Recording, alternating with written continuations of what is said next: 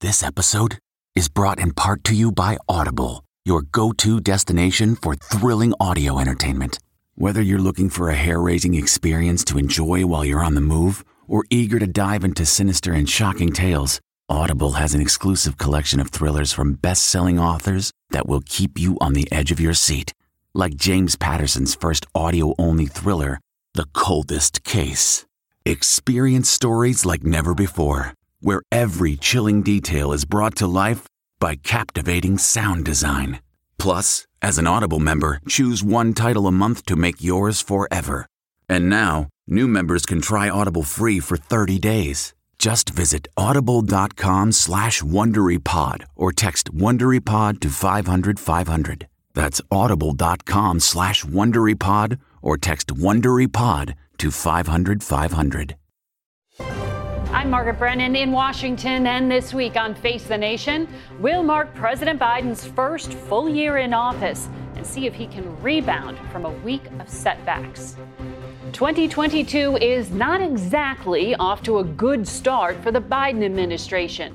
One news organization characterized last week as filled with miscues, missteps, and miscalculations. Inflation continues at a 40 year high. The Supreme Court blocked Mr. Biden's vaccine mandate for businesses.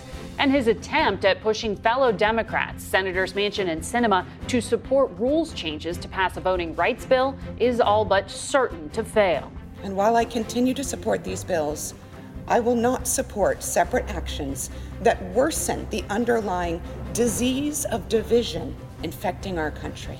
The president even concedes his effort is likely doomed. The honest to God answer is I don't know whether we can get this done. Given the enormous challenges facing Mr. Biden, is the fight a good use of precious political capital? We'll ask Virginia Democratic Senator Tim Kaine. Plus, a CBS News poll out this morning shows many Americans think Mr. Biden has misplaced priorities and where they think he should focus. Then, as the threat of a Russian invasion into Ukraine intensifies, we'll talk with White House National Security Advisor Jake Sullivan. And as Omicron's bullseye moves west, cases in the Northeast are peaking, but healthcare systems are still in crisis mode and the warnings are getting more dire. Omicron, with its extraordinary, uh, uh, unprecedented degree of efficiency of transmissibility, will ultimately find just about everybody. Maryland Governor Larry Hogan, Kansas City Mayor Quinton Lucas, and former FDA Commissioner Dr. Scott Gottlieb will all be here. It's all just ahead on Face the Nation.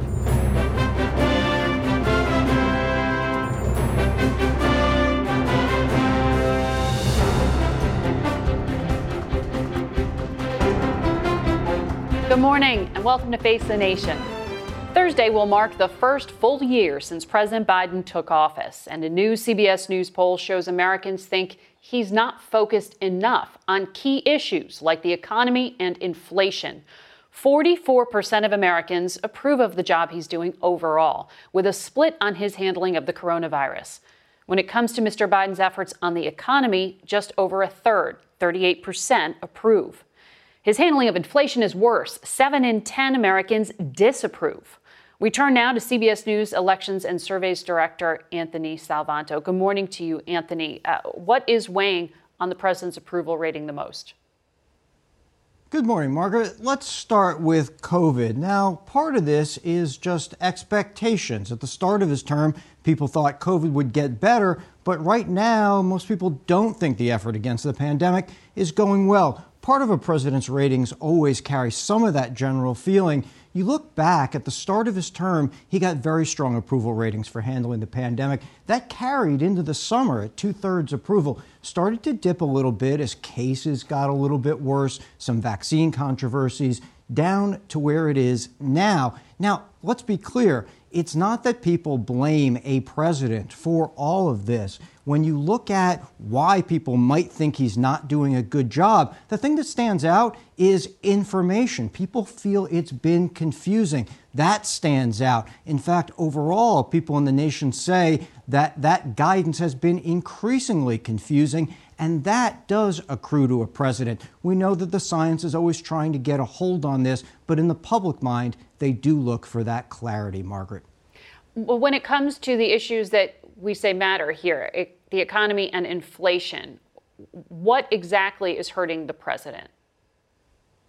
Yeah, the economy story, the inflation story are stories about focus. And here's how you start with a majority of people saying that the administration not focused enough on the economy, on inflation, and these are their most important issues. Sometimes politics is really simple. You've got to be seen attacking the problems that people think are paramount. Now, when you look at how that plays out in his ratings on the economy, well, what's to blame for it? It's a mixture of things. Again, some of it, yes, people blame his policies. There's also the pandemic. There's supply chain issues that people see in the mix. But when they don't think he's focused, they're more likely to disapprove overall. And then that goes to a broader sense of emotions about his first year. We see a lot of folks describing that as making them feel frustrated or disappointed. He's got to be seen looking at those problems that people think are paramount, and that is inflation, Margaret.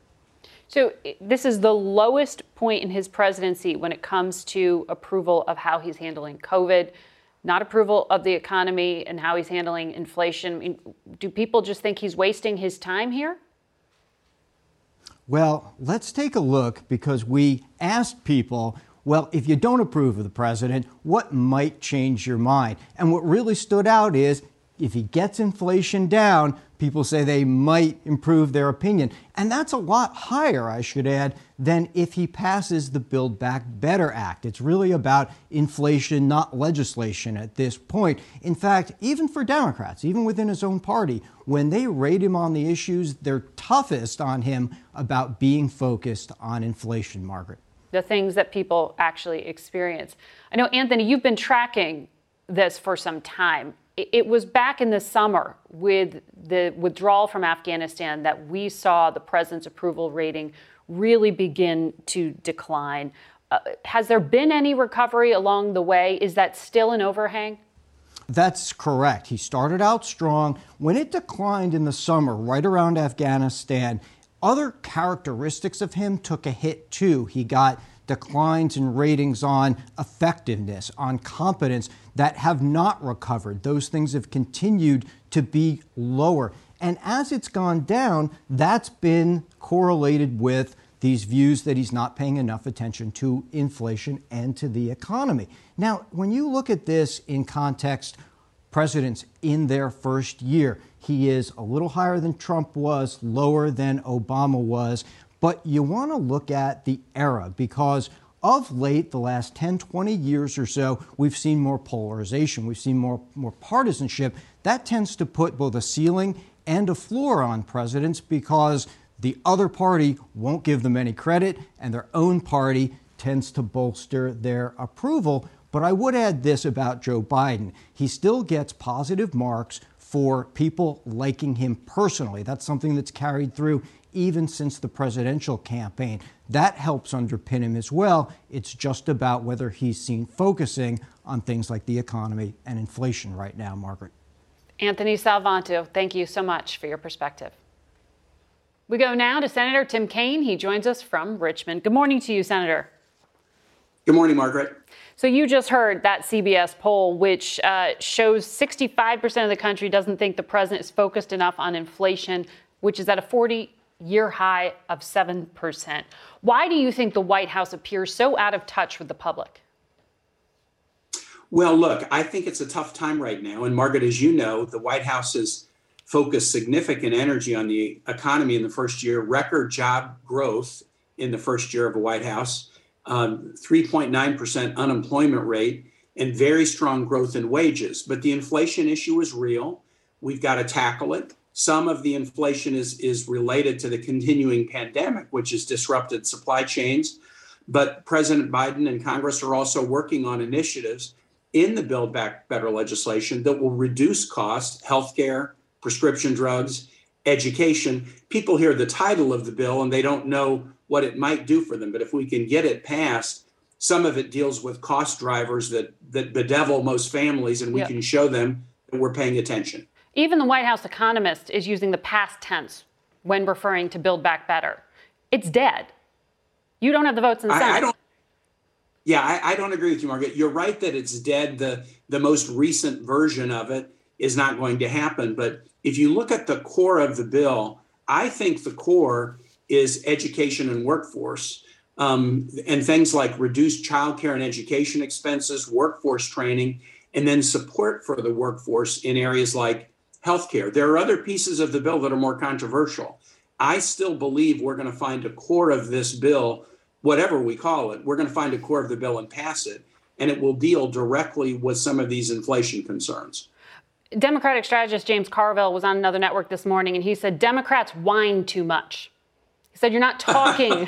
he said you're not talking enough about the infrastructure bill you just passed. You're talking about things that have right. failed, and you have a vote scheduled this week that will also fail on voting rights. Why do you think that is an effective strategy to have high profile failures rather than talk about the things that people are saying do matter to them on the economy and inflation?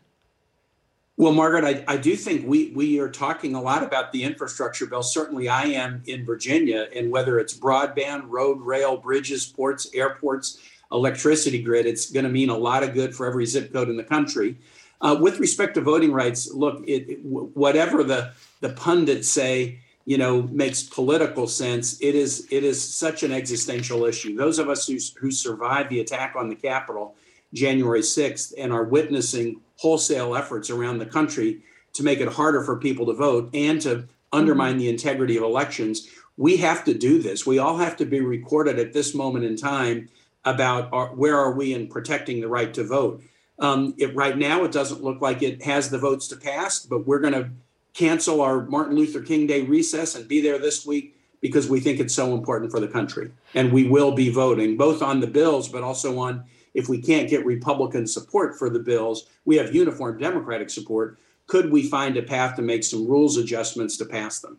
But you don't have the votes to suspend that 60 vote threshold. So what what kind of mechanism are you envisioning here that's somehow going to get this through? As of right now, Margaret, we don't have all 50 Democrats on board with rules changes, but there are a couple of different paths. Some involve rules changes like a carve out to the filibuster, but there's other paths that we could take where we just the 60 vote threshold is only if you want to limit debate. We could do longer debate and then end the debate and have a simple majority. But we will have a vote on the bills and we will have a vote on a rules path to get there because it's so important for the country. The president, as you know, gave this very high profile speech uh, this week, in this past week in Georgia. He's called the local law there Jim Crow 2.0. In that speech that he gave, he he compared his opponents to Bull Connor, Jefferson Davis, which Republican leader Mitch McConnell said was akin to saying, agree with me or you are a bigot. How does characterizing opponents like that actually win over any kind of Republican support? Isn't the president hobbling himself? You, you know, Margaret, I read those comments differently. Joe Biden was tough in his words, but I think what he said is in the 1960s, say the Voting Rights Act of 1965, people, including people of goodwill, had to decide were they going to stand on the side of Bull Connor or stand on the side of John Lewis. It was the same point that Martin Luther King made in his famous letter to the Birmingham jail. He said, I'm writing to people of goodwill. You may not be bigots and you may not be pro discrimination, but this is a moment in time where you have to decide which side you're going to stand with um, in these efforts to hobble minority uh, votes and, and put up stunts and schemes in people's way, all people of goodwill have to decide where they're going to stand. So you disagree with Senator Dick Durbin, who said the president may have gone too far there. I mean, is there any outreach to Republicans here who have some have signaled oh. some willingness on the Electoral Count Act or uh, other measures? Margaret, I've been engaged in outreach to Republicans on voting rights since July and have found zero support, with the exception of Senator Lisa Murkowski, who is a co sponsor of the John Lewis bill. Mm-hmm. Uh, we can get no co sponsors despite repeated efforts. When we put the bill up on the floor to proceed to it, they vote against even debating the bill, knowing that they could block its passage. They don't even want to talk about it. So I thank Senator Murkowski for being a supporter of restoring the uh, preclearance provisions in the John Lewis bill. But thus far, she's been the only one who has been willing to put her name to uh, support for any of these provisions. Yeah. Uh, you were with us back in November when a Republican won the governorship in, in your home state. You blame that Democratic loss on congressional Democrats who you said just blew the timing of infrastructure, workforce, and education. Congressional Democrats have majorities in both houses, and the American public expects us to deliver. Clock is ticking here ahead of those midterm races. What do Democrats need to deliver on in order to hold on to any kind of majority? Um, you're right, Margaret. I think we could have won that race had we done infrastructure a month earlier. Now we have delivered on the far reaching American Rescue Plan. We have delivered on a once in a generation infrastructure investment, although a month too late. Um, I think we have to go into that Build Back Better bill and do the core provisions that reduce costs for Americans in these key areas. If we do that, we'll speak to their inflation concern. We'll help people out in every zip code in this country. I think we've got to do that. And it is my hope mm-hmm. that we will find a path, although the Vegas odds may not be great we need to find a path to protect democracy from an assault that is being led by President Trump and his followers all over this country. Senator, thank you for your time this morning. Absolutely. Face the Nation will be back in one minute with National Security Advisor Jake Sullivan. At Amica Insurance, we know it's more than just a house. It's your home, the place that's filled with memories the early days of figuring it out to the later years of still figuring it out. For the place you've put down roots, trust Amica Home Insurance. Amica, empathy is our best policy. What makes a life a good one? Is it the adventure you have? Or the friends you find along the way? Maybe it's pursuing your passion while striving to protect, defend, and save what you believe in every single day. So, what makes a life a good one? In the Coast Guard, we think it's all of the above and more, but you'll have to find out for yourself. Visit gocoastguard.com to learn more. We go now to White House National Security Advisor Jake Sullivan. Good morning to you, Jake. I want to start by asking you about what happened overnight in Texas with this uh, synagogue and the hostage situation there. I know a British man who took the hostages is now dead, the others were released. Um, any indication that this is part of any kind of broader extremist threat? Well, Margaret, it's too soon to tell at this point what the full parameters of this act of terrorism, this act of anti Semitism were. Uh, the, we have the Department of Homeland Security, the FBI, uh, and law enforcement and intelligence agencies working intensively to get a full picture of what this person's motives were and whether or not there are any further connections. So I will leave it to the professionals to continue the work today, and as we have more information, we will share it. But I do think we should all take a moment today to pay tribute to the local, uh, state, and federal law enforcement officers who acted bravely, professionally, and effectively to rescue those hostages uh, and bring this situation uh, to a safe conclusion. They are heroes uh, and they deserve our support. And we mm-hmm. then all should also raise our vigilance against acts of terrorism, acts of anti Semitism, particularly at synagogues and places of worship in this country. Noted. Thank you, Jake. Um, I want to ask you uh, about what I believe is eating up a lot of your time right now, and this is this active threat from Russia. Um, Microsoft last night said they discovered all sorts of highly destructive malware in computer networks in Ukraine. Ukraine was hit by a cyber attack earlier in the week as well. Is Russia using this to prepare the battlefield, and will a cyber strike draw U.S. sanctions? We've been warning uh, for weeks and months, both publicly and privately, that cyber attacks could be part of a broad based Russian effort to escalate in Ukraine. We've been working closely with the Ukrainians to harden their defenses, and we will continue to do so in the days ahead. We're also coordinating with the private sector, companies like Microsoft, both in Ukraine and here in the United States, in case uh, there are potential cyber attacks that unfold in the coming months here. Uh, of course, it's possible that Russia could could conduct a series of cyber attacks.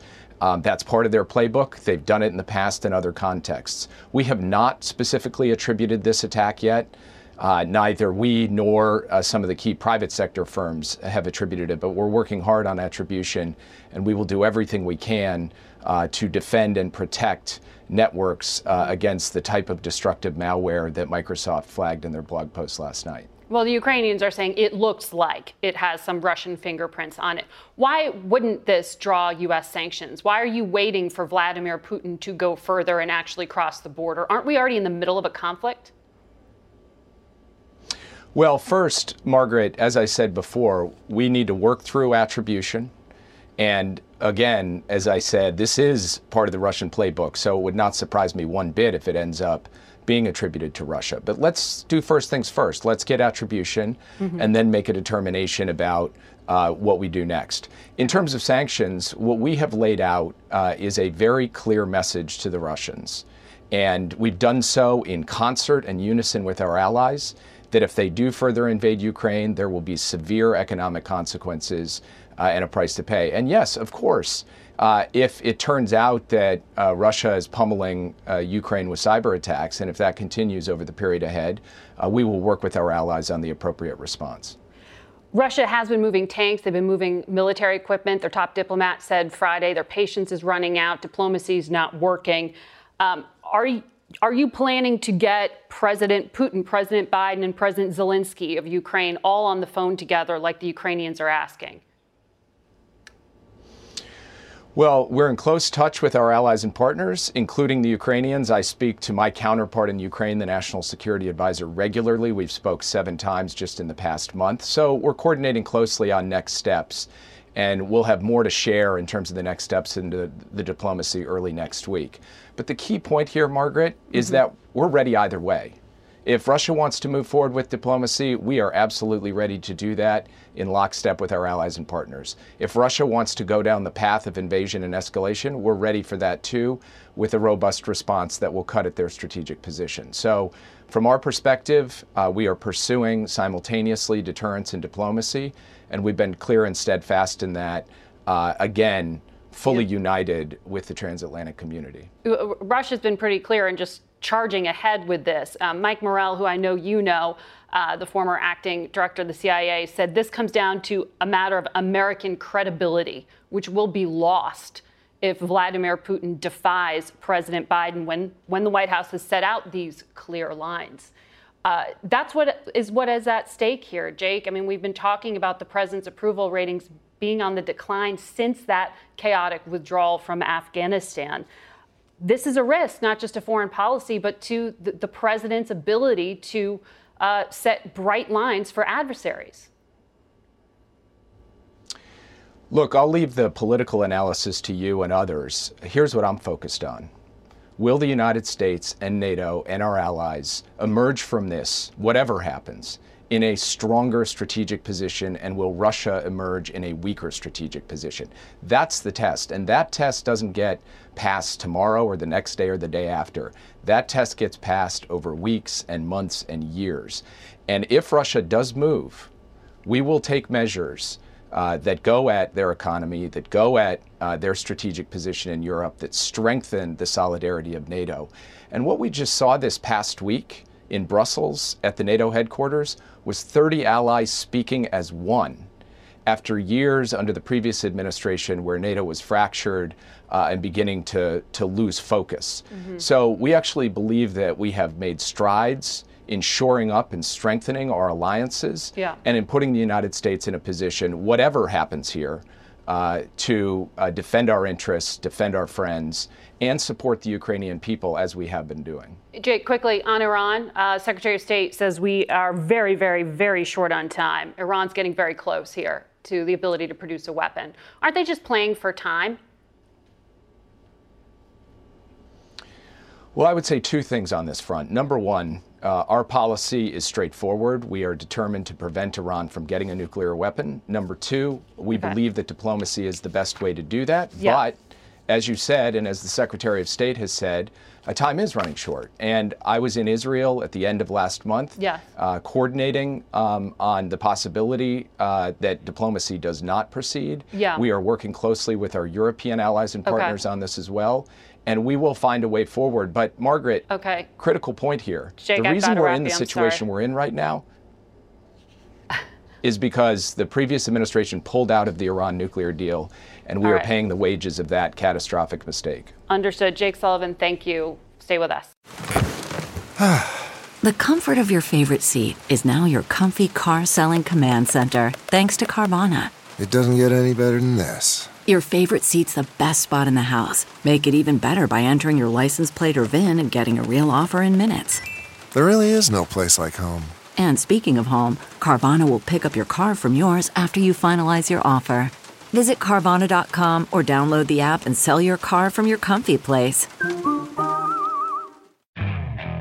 Okay, picture this. It's Friday afternoon when a thought hits you. I can spend another weekend doing the same old whatever, or I can hop into my all-new Hyundai Santa Fe and hit the road.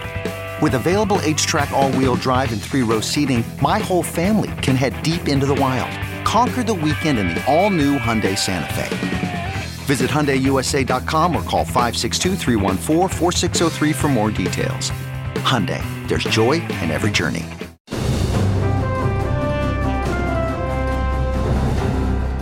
Welcome back to Face the Nation. We turn now to COVID 19, where the number of cases, hospitalizations, and deaths are still rising. On the economic front, inflation is also climbing. Here's Mark Strassmann. Confirming America's case of Omicron jitters has no test and needs none. We're undeniably anxious. This is not a game, it's for real. And with good reason. We are in the midst of another COVID 19 tsunami. Omicron has exploded COVID nationally like never before, with new cases rising in 46 states. America's averaging more than 750,000 new cases a day, a record. More than 20,000 daily hospitalizations, up 25%, and almost 2,000 daily deaths, up 37%. Here in Boston, new cases have almost doubled in Massachusetts over the last two weeks. Hospitalizations have almost doubled. And Omicron's siege goes on. Local health experts expect those numbers to keep soaring for the rest of January. In short supply, hospital staff, hospital beds. Pennsylvania is one of 49 states where service members reinforce the front lines of the COVID response. Also scarce, home tests. Starting Wednesday at covidtest.gov, you can register with the federal government for free rapid tests, a limit of four per household. But America's supply chain issues include high quality masks in high demand. I feel safer in these than I do around people with the regular mask. She should. After months of dithering by the CDC, the agency now concedes that masks like N95s, KN95s, and surgical ones protect better than cloth masks. CDC continues to recommend that any mask is better than no mask. But while COVID's endless dynamics have fractured America, everyone agrees the economy needs help. A 7% rate of inflation, the highest in nearly 40 years, from gas to groceries. Prices are off the charts, off the charts for a middle class family to eat. As you can see, the shelves are empty. And continuing supply chain issues. Pharmacies really should have aspirin. There's only three bottles on the shelf, and thank goodness I could get one bottle. If there's good news, it's this. In certain cities like New York and Washington, D.C., the early hotspots, Omicron's breathtaking spread seems to be flattening. Our Mark Strassmann reporting from Boston. We go now to Maryland Governor Larry Hogan, who joins us from Annapolis. Good morning to you, Governor. Good morning. 80% of hospital beds are occupied in your state. Omicron is really hitting hard. Uh, there are comparisons right now to where we were in 2020. Have you seen a real change in the ability of the federal government to respond to states like yours? Well, so we have been impacted really hard over the past couple of weeks, and we've reached a higher point than we ever did during the rest of the nearly two years of this crisis. We've got a little bit of positive news in, in, in that it's not quite a trend, but over the past four or five days, we've seen fairly dramatic decreases in both hospitalizations, positivity rate, and case rate. And so it's hopeful, and we're we're going to keep an eye on that over the next 10 days to see if we continue. Uh, we but we're still in a pretty tough spot, and that's why I declared a state of emergency. We we did a lot of things to try to help increase the capacity of our hospital system, sent in thousand members of the National Guard, and you know uh, we're taking a lot of actions directly. Uh, and we're we're trying to get as much help as we can from the federal government, but uh, you know, quite frankly, they're falling short in a couple of ways. How? What do you need? Well, we've been pushing uh, for quite some time. You know, the, the president announced uh, uh, uh, nearly a month ago, before Christmas, that he was going to distribute these half a billion uh, uh, rapid tests out across the country. And so far, we haven't seen any. We were acquiring our own. You know, the states have been on the front lines throughout this crisis. and now it appears as if, rather than producing more of these rapid tests, the federal government is just purchasing the ones that we had already contracted for. Uh, you know, so now we're sort of hijacking the tests that we already had plans for, and we're now getting uh, some of those providers to tell us they no longer have the ma- masks on the uh, the rapid tests mm-hmm. on masks. You know, I, I announced uh, last week that we were we were delivering free of charge 20 million uh, N95 and KN95 masks across, across the state, and right. I think the federal government is following behind, trying to do the same thing in other places. Right. The president is expected to announce something in detail this week on that front. Um, uh, and, and, I, under- I, so. I, understand the CDC just changed their guidance or adapted their guidance on Friday regarding masks, but other states were out there, like Connecticut, distributing N95s earlier. Why did you wait until this point?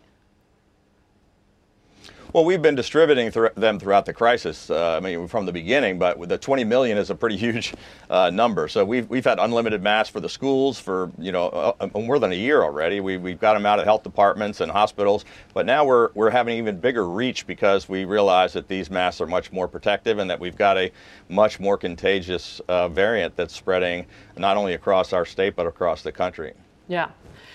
In nearby West Virginia, their governor, also Republican, Jim Justice, um, has asked the CDC to authorize a fourth booster for the most vulnerable in his state. Are you going to do the same? Are you interested in that? Well, uh, five or six months ago, we did move forward on the third booster ahead of the federal government because we uh, we had done our own uh, antibody study in our nursing homes, which uh, were some of our most vulnerable patients that we were very concerned about. The uh, the CDC, uh, you know, was taking their time, and so we. We're now doing another very similar antibody study in our nursing homes to see if we should move forward with a four, fourth dose, at least for our most vulnerable patients that are at risk. So you're working on that. Uh, uh, when it comes to yes. what, what's happening in schools right now, and, and I, I, understand that this is district by district and the decisions are different, but Prince George's County, as you know, a district uh, of Columbia suburb, went virtual right around Christmas. They're going back to school in person this coming week. You oppose that you wanted kids in person. Well, I, I don't oppose in, them going back to school no, this week. but you oppose them going virtual. And in yeah. other other parts of the state yeah. where they yeah. did go back in person, you had some lower attendance rates because people were sick. So why not allow well, we, for we, uh, a little bit of flexibility there? Is there a time when virtual remote school actually is the best choice? Well, there is flexibility with local school systems, but what we ought to do, and what, what the state policy actually is, if there's an outbreak in a particular classroom or a particular school, then they have certain protocols that they, you know, they should take. But shutting down entire uh, school systems to uh, punish a million kids, look, we have we currently have 34 well, people in the hospital. 30 of them are children. 30 of them are children, and half of them are in for another reason in the hospital. We're now filling our pediatric, empty pediatric beds with adults because children have not been that big of a problem. Our school systems have not been overrun.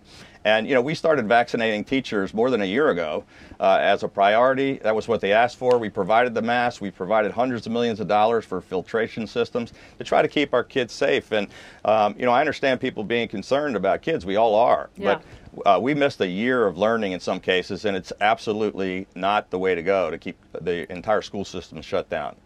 Uh, understood, but remote is somewhere in between. But I, I want to ask you about some politics here because, as you know, there's been a lot of uh, talk am- among some high level Republicans, including Mitch McConnell, the Senate Republican leader, who's trying to recruit you to run for Senate. You said you don't have a burning desire to serve in the Senate. You got a February 22nd filing deadline if you don't want to tell me you're running or not today, can you at least tell me if a Republican can win a statewide federal election in Maryland? Well, most Republicans couldn't, uh, but uh, both the Washington Post and the Senate leadership did two polls showing me beating Chris Van Hollen by 12 points. So I think it is possible. It's the same same same number that I was reelected by in 2018 against Ben Jealous as governor. But um, look, I, I, what I said, I've been saying all along. It's not something I aspire to, but I also have said that I, I, I care very uh, much about the, the country and where we are and, and the divisive uh, rhetoric, the, the divisiveness and dysfunction in Washington. And so, you know, people are calling on my kind of more patriotic duty to say, even if it's not the job that you want, uh, maybe we need you to run anyway. And so that, that, that's where we are. I've never expressed an interest in it and, and, and still haven't taken any steps in that direction. February 22nd, are you going to run? Are you going to file? Uh, February 22nd is like a month away, and right now we're just focused on the day job as governor and focused on this Omicron crisis and uh, yeah. our, our, legislative session. That's where my focus is going to stay. Okay. Well, we will stay on top of you, and then we'll start asking if you're going to run in 2024, which you've been asked and said you won't comment okay. on either. We go now to the mayor of Kansas City, Missouri, Quinton Lucas. He joins us from our CBS affiliate, KCTV. Good morning to you, Mr. Mayor. Good morning. Omicron is surging hospitalizations in your city up 25% in the last week. Are hospitals having to postpone surgeries? Are they at risk of being overwhelmed? They are overwhelmed right now in Kansas City. Really, since the Christmas season, we have seen incredible challenges in our healthcare network, even getting employees that are working in our EMS services, fire department, and in public safety. It is a substantial concern. It's why we have brought back a number of different requirements, including a mask requirement in our schools to a great level of controversy to make sure that government can continue to function, schools can stay open, our hospitals can stay open, and we're doing all we can from a local government level to respond to our challenges. You've said you'd consider a citywide mask mandate if deaths and hospitalizations reached a certain point. Do you have a threshold there? What's holding you back? Right now, what's holding us back is, in some ways, the political challenge that we receive from the state of Missouri. There have been numerous lawsuits filed by the Attorney General of Missouri, who is running for United States Senate, a Republican, who has sought mask mandates and, and called them things that are challenges to freedom. He's called them challenges and tyranny, those sorts of things that we face every time we issue a new mask requirement. The Missouri State Treasurer has gotten into the act. But what we're really trying to focus on is more vaccination.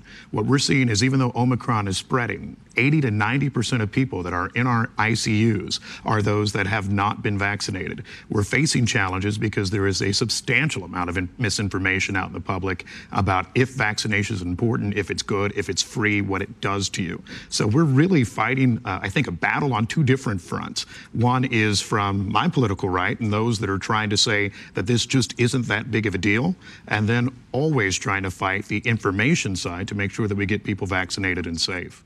But to that point, we have new CBS polling out today that really faults the administration itself for confusing messaging around COVID. Uh, the president's approval rating for his handling is at the lowest point. Um, Two thirds of those polled cited confusion about COVID information and guidance.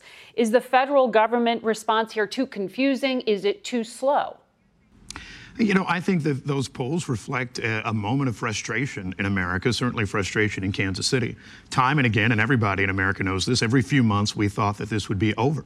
I think what we recognize is now that COVID will be with us for some time, that we may continue to see new variants. Uh, but I do think that there is a role not just for the federal government, but for state governments to actually be helpful, right? We have seen in a number of different states, mine included at times, where there has not been the level of assistance when we're looking for that intermediate step. Who can actually deliver that testing to us in the cities, small towns as well? Who can actually make sure that schools can stay open? I don't think that those are federal concerns, and those aren't at the feet of the president president. I think much of that is how can our entire government system, from local government up to the federal side, make sure that we're responding in an active way. I just think the president's face is on any number of things, and so he'll continue to be blamed. But look, what I want in Kansas City are more nurses, more hospital workers, more staff, and more tests. I don't care who they come from, whether they come from our state capitals, whether they come from federal government. I think that's what the people of America want on the ground. You mentioned uh, one of the people who is uh, challenging your mandates is uh, someone running for Senate in your state. I want to ask you I know you're running for reelection as mayor, but uh, you are rumored to also be considering a Senate run. Um, what are national Democrats missing on the ground in states like yours? Do you think a Democrat could actually win uh, a statewide federal election in Missouri? I absolutely think a Democrat could win a statewide election in Missouri. I think, first of all, because what you see right now is that we're trying to respond to a crisis of the moment. We're trying to make sure we're answering COVID issues, trying to make sure that people are getting back into jobs, and talking about things that are responsible and reasonable. Not looking back over the last four years, not trying to push what I think is false information, whether it be related to COVID, whether it be related to the economy or anything under the sun. I do think, of course, there's a communication challenge that we face. The Democratic Party is is a very big tent. And I do certainly think that more national voices that are saying, look, Democrats are doing things that make basic sense now, trying to address supply chain issues, trying to make sure people have COVID testing, and fundamentally, making sure that we're looking out for the people of Kansas City and America. You know, a few weeks back, my family came down with COVID, and then the toughest part, I have a nine month old baby, was seeing him sick. I don't think that there's any American who wants to see that harm to their young children, to their babies, to their families. That's what I see a lot of mayors looking to, Democrats, moderate Republicans, and others, and that's why I think the public would be receptive to messages from folks that are on the political left. You'd have to file by the end of March. Are you going to run? I, I, have already said that I'll be running for mayor of Kansas City again. I'm excited right. to be mayor. Mr. Mayor, thank you for your time. Good luck with the surge. We'll be right back. Worried about letting someone else pick out the perfect avocado for your perfect impress them on the third date guacamole? Well, good thing Instacart shoppers are as picky as you are. They find ripe avocados like it's their guac on the line. They are milk expiration date detectives. They bag eggs like the 12 precious pieces of cargo they are. So let Instacart shoppers overthink your groceries so that you can overthink what you'll wear on that third date. Download the Instacart app today to get free delivery on your first three orders while supplies last. Minimum $10 per order. Additional terms apply. CarMax is putting peace of mind back in car shopping by putting you in the driver's seat to find a ride that's right for you. Because at CarMax, we believe you shouldn't just settle for a car, you should love your car. That's why every car we sell is CarMax certified quality so you can be sure with upfront pricing that's the same for every customer. So don't settle. Find love at first drive and start shopping now at CarMax.com. CarMax, the way car buying should be. We want to check in now with former FDA Commissioner Dr. Scott Gottlieb, who also serves on the board of Pfizer. Good morning to you, Doctor. Good morning. Uh, the acting FDA Commissioner told Congress most people are going to get COVID. Dr. Fauci said most people will be exposed to it at some point. I mean, these statements make people at home go, What am I doing here? Why am I trying to protect myself? Um, at this point, what can you do?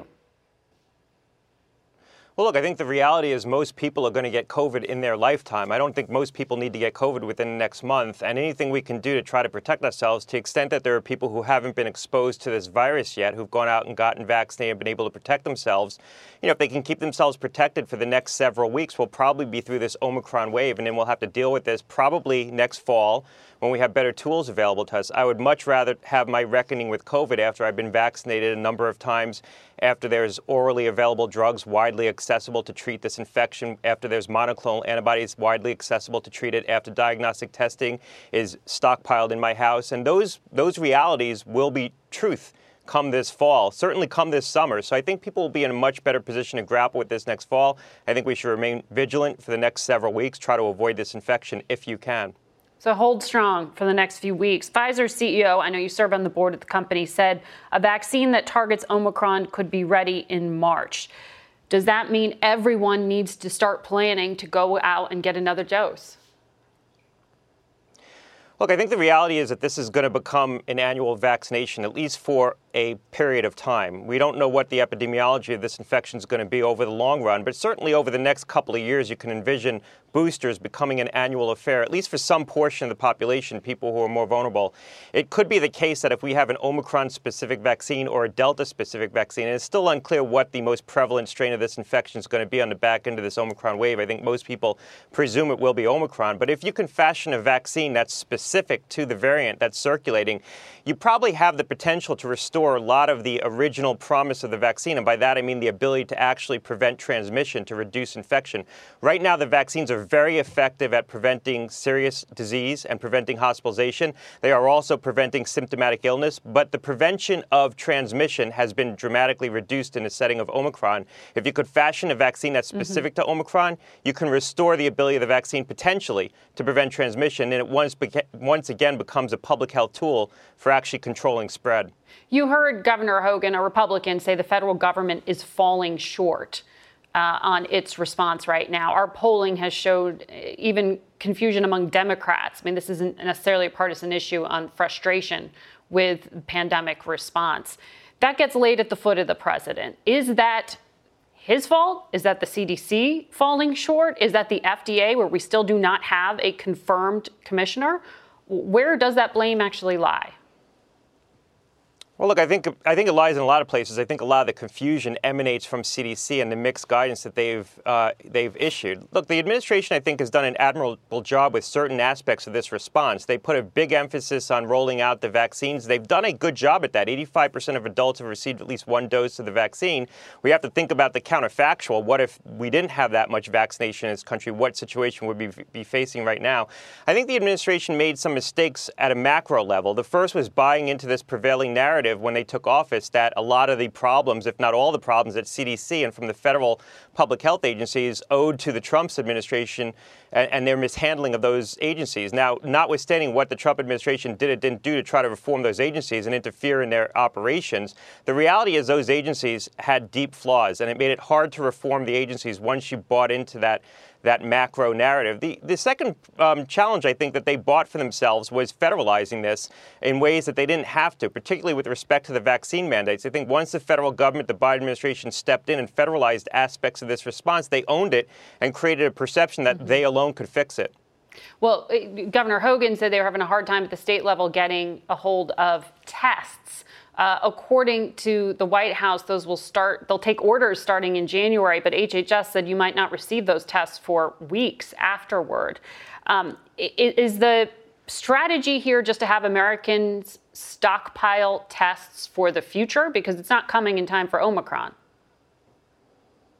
Well, look, I think that's what Americans ought to be doing, and, and the administration's steps to try to provide tests directly to consumers and try to provide um, payment for those tests is an important step in that direction. They've also, in the last week, extended the expiration dates on the popular BinaxNOW test, and I expect they're going to extend the expiration dates on other tests so that it makes it more feasible to stockpile these tests. The reality is the tests are available. They're not cheap, but if you go to Amazon right now, you can buy 10 or more tests. I tested it before before we got on this show this morning. So they are available. I think that they're difficult to get for bulk purchase for purchases for municipalities and states, but consumers can get access to them. And now with the federal government, you know, providing reimbursement, uh, most consumers can reach into the market and buy these tests. Unfortunately, they weren't available when we had peak demand, and that was when Omicron hit up against Christmas break, when a lot of people went out, wanted access to tests, mm-hmm. and the store shelves had run out. Right. Well, failure to plan around the holiday and the largest gatherings of the year. Um, but bigger strategy, you've said there should have been an Operation Warp Speed for tr- drug treatments, not just the vaccine. Do you think the administration is overemphasizing vaccination and not talking about things like masks and ventilation? Look, I think they've talked about masks. There's only so much the federal government can do um, to try to get consumers to wear masks. This really has to be done at a state and a local level. I think the administration should have earlier revised the guidance on the quality of the mask, recognizing that higher quality masks were going to be important against variants that spread primarily through airborne transmission, like the Delta variant, like the Omicron variant. There has been an emphasis on vaccines. I think there could have been more emphasis on trying to get capacity in place over the summer for the production of not just the orally av- available drugs like the one manufactured by Pfizer. Pfizer um, put up a billion dollars to advance Mhm. manufacture that product, but also the monoclonal antibodies, especially Right. um, the drugs that could be used as a prophylaxis and treatment. Okay, Dr. Gottlieb, always good to talk to you. We'll be right back. That's it for us today. Thank you for watching. Until next week, for Face the Nation, I'm Margaret Brennan. Today's guests were National Security Advisor Jake Sullivan, Virginia Democratic Senator Tim Kaine, Maryland Republican Governor Larry Hogan, Kansas City Democratic Mayor Quinton Lucas, and former FDA Commissioner Dr. Scott Gottlieb. The executive producer of Face the Nation is Mary Hager. This broadcast was directed by Shelley Schwartz. Face the Nation originates from CBS News in Washington. For more Face the Nation, we're online at facethenation.com. And you can follow Face the Nation and CBS Radio News on Twitter, Instagram, and Facebook. Face the Nation's also on our digital network, CBSN, at 12 p.m. and 4 p.m. Eastern Time every Sunday.